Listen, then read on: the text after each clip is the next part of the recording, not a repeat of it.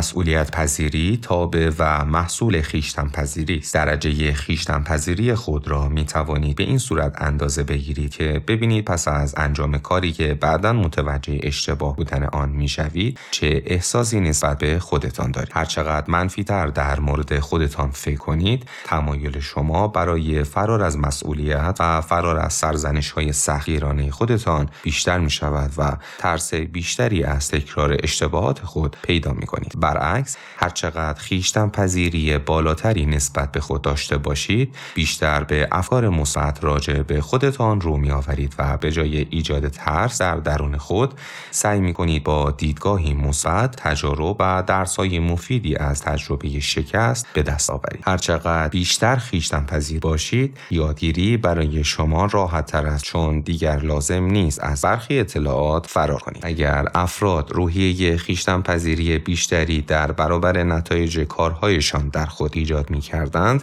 دیگر لازم نبود از قبول مسئولیت سرباز بزنند. واضح است که به عنوان یک معامله‌گر نمی‌توانید وارد یک معامله دلخواه شوید و سپس مسئولیت آن را به گردن بازار بیاندازید تا برای شما سودی کنار بگذارد.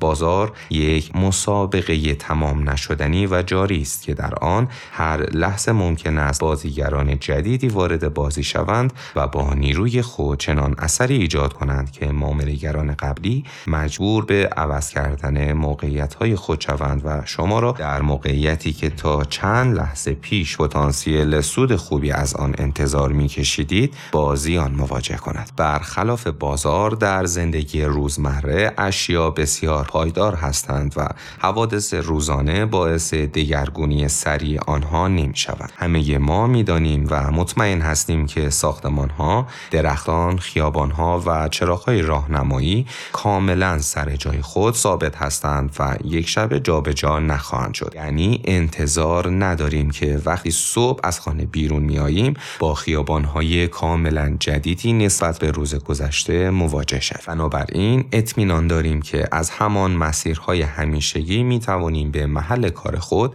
یعنی جایی که قرار است در قبال کار کردن پول بگیریم، برویم.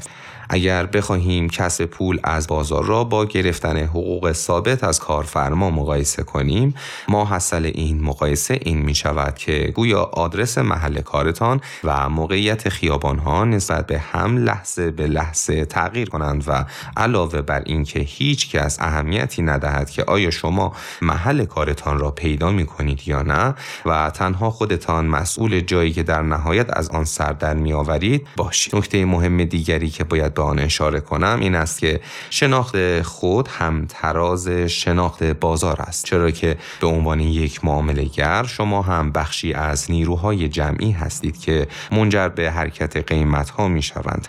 اگر نیروهای مؤثر بر رفتار خود را نشناسید، چگونه می‌توانید سازوکار رفتار جمع را به درستی درک کنید و از این رفتار به نفع خود استفاده کنید؟ وقتی نیروهای درونی مؤثر بر رفتار خود را شناخت و مسئولیت کامل پیامد کارهایی را که آگاهانه انجام می دهید یا آگاهانه از انجام آن امتناع می کنید بر عهده گرفتید و چارچوب مشخصی از قواعد برای کارهایی که می توانید انجام دهید و نیز آنهایی که خود را مجاز به انجام آنها نمی دانید داشتید، به این نقطه می رسید که می توانید دلیل و چگونگی رفتار اکثریت معامله‌گران دیگر را درک کنید. بعد از آنکه درجاتی از کنترل و خویشتن داری را در خود ایجاد کردید، به وضوح می توانید ببینید که چگونه اغلب معامله‌گران هیچ کنترلی بر آنچه که بر آنها می گذرد ندارند و مانند علف‌ها در باد به این سو و آن سو خم می شوند و مرتب زیر پا گذاشته می شوند. البته زمانی می توانید این را ببینید که خودتان این گونه نباشید که بتوانید خود را از شیوه تفکر گله‌ای و نامسئولانه گذشته فراتر ببرید. در این صورت رفتار جمع برای شما قابل فهم و قابل پیش بینی خواهد شد و خواهید فهمید که احتمالاً چه موقع به چه حرکتی دست خواهند زد و خواهید توانست از این حرکت به بهترین نحو استفاده کنید. همواره این را مد نظر داشته باشید که فقط به همان حدی که خود را میشناسید می توانید رفتار جمع را بشناسید، نه بیشتر از آن. تدوین تعاریف و قواعد برای پاسخگو کردن کردن خود اولین گام در راه رسیدن به موفقیت مستمر است. هدف آموزشی این فصل هم این بود که ضرورت وضع این قوانین برایتان روشن شود. در قدم بعدی باید به دنبال این باشید که علیرغم همه مشکلات روانشناختی که